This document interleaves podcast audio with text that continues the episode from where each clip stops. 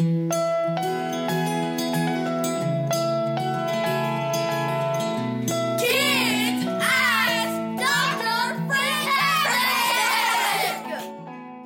there. I'm Dr. Eileen Kennedy Moore, also known as Dr. Friendtastic.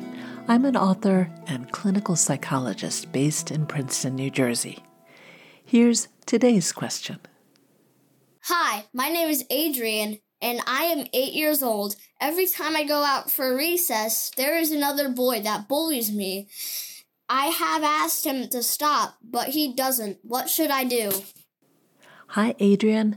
I'm so sorry to hear you're dealing with this. It's upsetting to get picked on by someone, especially when it happens again and again. One thing that's important to understand is that if you've asked someone to stop two times and they're still not listening, they're probably not going to stop.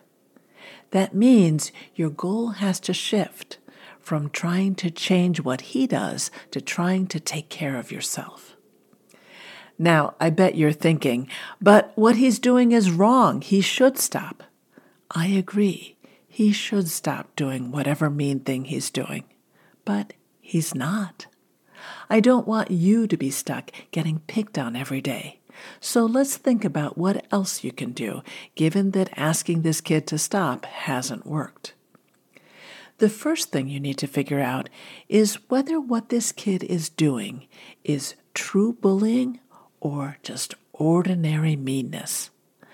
Bullying involves someone being mean on purpose to a certain person, usually a bunch of times, but sometimes one especially mean action can count. And, this is important, there's a power difference between the kid doing the bullying and the kid getting picked on. In other words, the kid doing the bullying is bigger, stronger, tougher, or more socially powerful than the kid getting picked on. Or there's a group of kids picking on one kid. Would you say that this boy who's bothering you is more powerful than you? If there's no power difference, then it's not bullying. It's just ordinary meanness. This matters because if it's bullying, the power difference means you probably need to get an adult involved. If you decide to tell a grown up, you don't have to announce, I'm telling.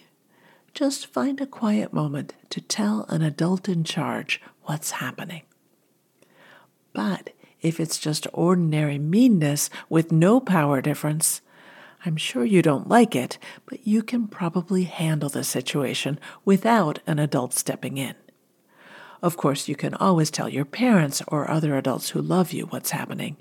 They can help you think things through, but they don't need to step in to fix things for you. You can deal with ordinary meanness. So, what could you do? Well, that's hard to answer without knowing more about what's happening. But one possibility is just to stay away from this kid. You could also decide to hang out near an adult or stay near friends. That makes you less of a target for the kid who's picking on you because he probably won't want to do the mean stuff where other people can see him. One thing you definitely don't want to do is to be mean back to that kid. It's tempting, I know, to try to get even, but that will just make the meanness grow.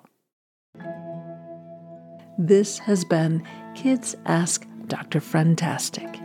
If you have a question about making and keeping friends that you'd like me to answer, go to drfriendtastic.com. That's drfriendtastic.com and click on the podcast tab to see how to submit your question. And be sure to check out my books for kids about friendship. Growing Friendships, a kid's guide to making and keeping friends, and my new book, Growing Feelings, a kid's guide to dealing with emotions about friends and other kids. They're available through your library or wherever you buy books.